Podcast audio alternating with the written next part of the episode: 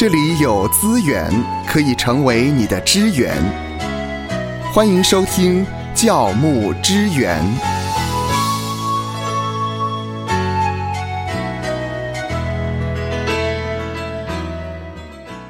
AI 来势汹汹，引发了许多各界的讨论。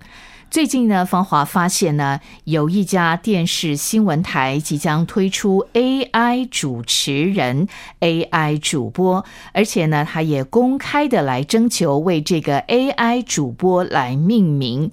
啊、看见呢 AI 发展的趋势，未来到底是会一个什么样的形态呈现在我们当中呢？那我们今天要来探讨的话题是：牧师会被 AI 人工机器取代吗？如果将来由 AI 机器人主持崇拜，教牧人员的看法又是如何呢？我们应该如何的来看待未来使用 AI 机器人讲道呢？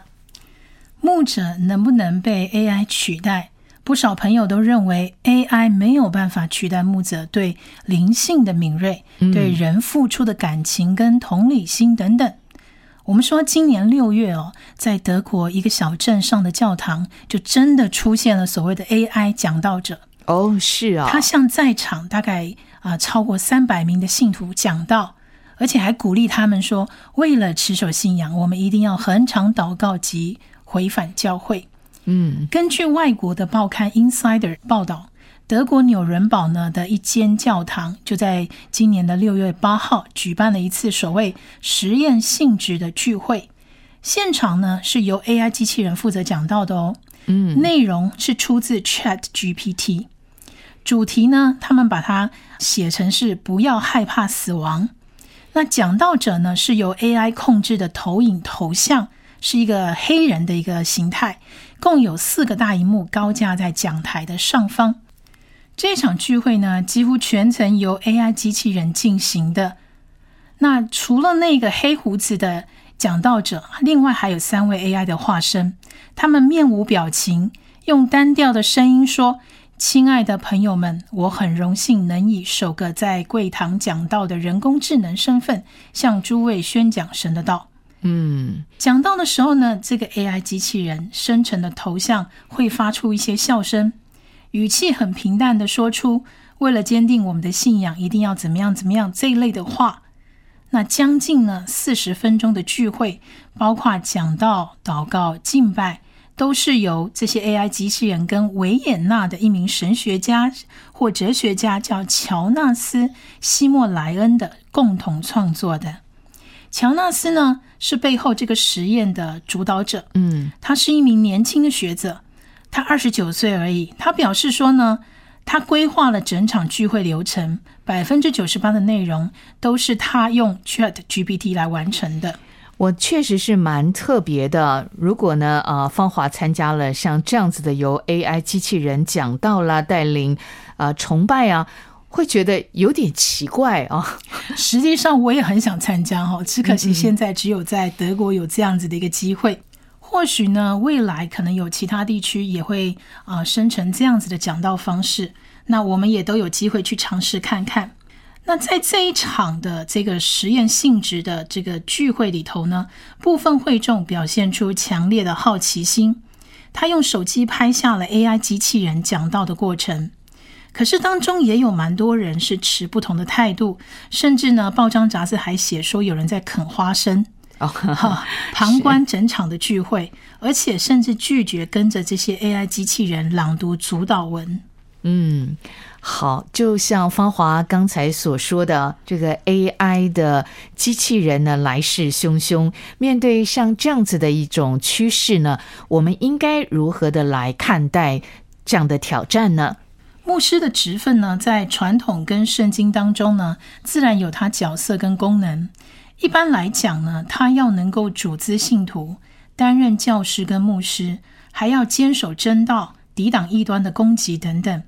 而就当代社会生态而言，一个牧师的职分除了是宗教领袖，他还要扮演多方面的角色。嗯哼，因此呢，就某方面来说，牧师或者是传道人，他代表的一种权威。只是说这样的权威在面对 AI 人工智慧的时代开始动摇了，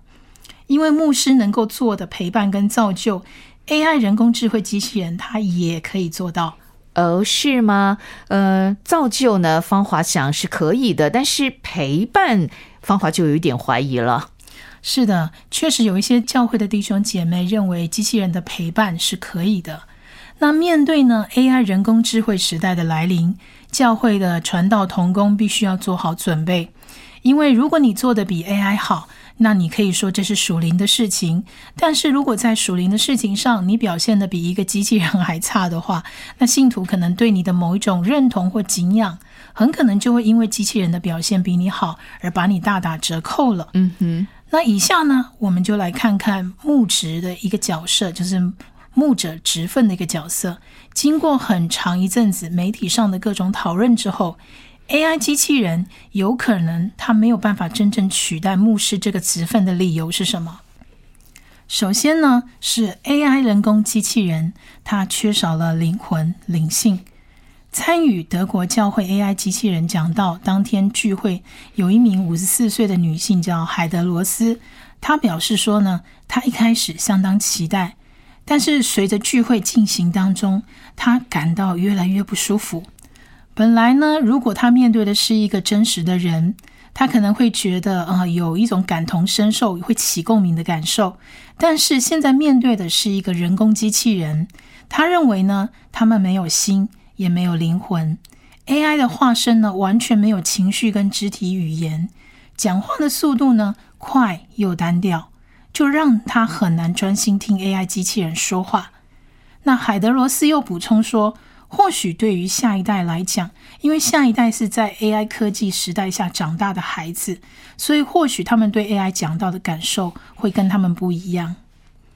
那另一位三十一岁的路德会的一个牧师叫马克，他也参与了这场实验性的讲道。他不止自己出席，同时他也带着自己教会的一群青少年前来。马克就说呢：“我本来以为会更糟，但是这一场聚会呈现出来的状态让他十分的惊讶。”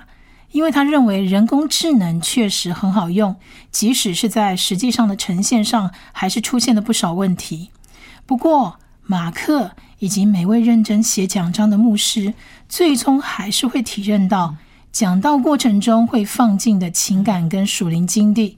是 AI 机器人永远没有办法借着数据产出来的。从这些人的反应当中，我们可以看到 AI 机器人是缺少灵魂、缺少灵性的。是的，根据《纽约邮报》的报道，AI 聊天机器人撰写的讲道确实让外界见识到 AI 强大的撰写能力。但是，美国南方浸信会神学院的院长赫夏尔约克他指出说，面对 AI 机器人讲道，他只能说里面确实缺少了灵魂。即便有偷懒的牧师可能会使用 AI 来撰写讲道的内容，但是他认为杰出的牧者，他喜爱讲道，他爱世人的这种心，并不会让他们这样做。那第二个呢，是 AI 机器人缺乏情感的连结。面对德国的这一场 AI 机器人讲道，荷兰的特温特大学的科技伦理研究员安娜普奇奥，他表示说。将 AI 应用在宗教的场合，比想象中还要具有潜力。出于各种原因呢，人们有时候不太会跟旁人分享自己的体验，但是是否愿意分享给 AI 机器人，又是另外一回事。嗯，普奇奥指出，因为 AI 跟真人实在太像了，确实存在着被有心人士利用来欺骗大众的风险。那现在呢，基督教又存在着多种不同宗派。那 AI 讲到呢，也只是其中一种宗教观点，但是普奇奥担心呢，AI 机器人会被当作强化某种特定观点的工具。至于这一场 AI 机器人讲到实验的这个设计者啊，席莫莱因呢，他认为说 AI 机器人可以辅助，但是终究它没有办法替代人类在宗教仪式中的地位。因为 AI 机器人没有办法跟信徒及时的互动，当信徒在聚会中笑出声音的时候，AI 化身的牧师不会有任何立即的回馈。是，没错，而且 AI 机器人也不像人类的牧师，能够跟人发展出长期的情感连结。纽约呢，犹太教拉比约书亚·富兰克林也说了，AI 机器人在智慧呈现上或许可圈可点，但是问题在于它有同情心吗？答案当然是不可能的，因为只有群体跟关系才能够将人跟人凝聚。还有一位新约学者托德·布鲁尔，在去年底，他也曾经要 AI 机器人帮他写一篇圣诞节的讲道，还要求内容要加入路加福音关于耶稣出生的描述，以及马丁·路德跟奥巴马等人说过的话。结果他发现，AI 机器人不止完全达到他提出的要求，内容还超越过去几年自己写的讲章。不过，他还是指出。AI 机器人似乎真的懂得为什么耶稣出生这件事是好消息，只可惜它缺少了人性的温度。牧师是否会被 AI 人工机器人所取代呢？那么，今天我们针对曾经在德国的一个小镇，他们有一个实验性质的 AI 聚会，从这个聚会当中引发了许多的探讨。刚才我们提到了 AI 机器人有一些无法真正取代牧师职务的一些理由。第一个理由就是 AI 机器人缺少了灵魂灵性。第二个理由呢是 AI 机器人缺乏了情感的连结。那另外呢还有哪一些的因素是它无法取代牧师的职务呢？第三点呢是 AI 机器人生成的这些解经的资料也有可能出错。嗯，清大的物理学教授王道维。在回应关于 AI 机器人跟基督信仰的这样的常见问题的时候，他提到，关于信仰的教义啊、圣经的解释，或者是信徒生活指引的这些伦理问题，通常是比较复杂的，是关于 Chat GPT 这一类的 AI 机器人产出的信息是否正确可靠的一个层面的问题。由于呢，Chat GPT 这一类生成式 AI 机器人的确可能会有错误的讯息，或者是不好的资料出现。如果用在信仰的领域，当然也可能带给人一些误导。嗯，所以不能够全然把它等同于信仰的权柄来源。可能的错误是资料性的，比如说错误的经文内容，或者是错误的经文内容出处、错误的神学名词或神学理论的张冠李戴。或者是编造的福音见证或历史故事等等都有可能。那王教授呢也认为，基督信仰的基本原则本来就是要鼓励信徒要有思辨的能力，不是盲从的去跟随或相信一个宗教领袖或教会的领导。因此，基督徒应该更容易的谨记在心，避免独断的去相信 AI 生成的任何的资料或结果。应该引导信徒对这件事情有更多的思辨跟对话，尝试从不同的角度来理解或反思，这样呢，反而能够更好的引导这些基督徒有思辨信仰真谛的空间。因此，同时间呢，牧者也需要善于利用 AI 做启发式的信仰教育，才能够真正的把信仰的真理透过思辨讨论融入信徒的心中。好，所以提醒我们呢，在使用这一些 Chat GPT 生成的这些资料的时候呢，我们要有分辨的能力。是的，确实要有分辨的能力。那第四点呢，AI 机器人表情呆板，欠缺互动。在这一场德国 AI 机器人讲到的全程四十分钟里面，信徒们当然很多是洗耳恭听。当 AI 用呆板表情命令他们说应该怎么做的时候，会众却不经意的哄堂大笑。那事后也有年轻的牧师提到说，他们对实验的印象很深刻，因为他们认为 AI 机器人的语言相当好，但是中间有少许的不顺畅，也缺少了情感跟灵性的这个层面。那这一次讲到的策划人。啊，席莫莱因教授也强调，他无意用 AI 机器人来取代任何的宗教领袖。他其实会用 AI 机器人来讲到的目标，其实只是替牧师分担沉重的工作量而已。他希望啊，真正的实体人的这样的一个牧师呢，他可以腾出时间向信徒做精神上的指导。那这一次的实验性的崇拜，正好反映出 AI 机器人的它的一个局限。比方说，信徒跟聊天机器人之间没有真正互动，嗯，也没有办法像牧师一样及时回应教友的笑声或者是反馈。所以，席莫莱因最后表示说呢，没有真实感情跟灵性的 AI 机器人是不能够替代牧师在宗教仪式中的职分的。那最后一点，第五个就是牧师。其实只有实体的这样真实的人的这样的牧者，才能够传达改变的一个见证。已经牧会三十二年的浸信会牧师麦克伦，他今年一月他也指出说：“我不相信 AI 会取代牧师的工作，因为 AI 的讲道绝对没有办法打动人心。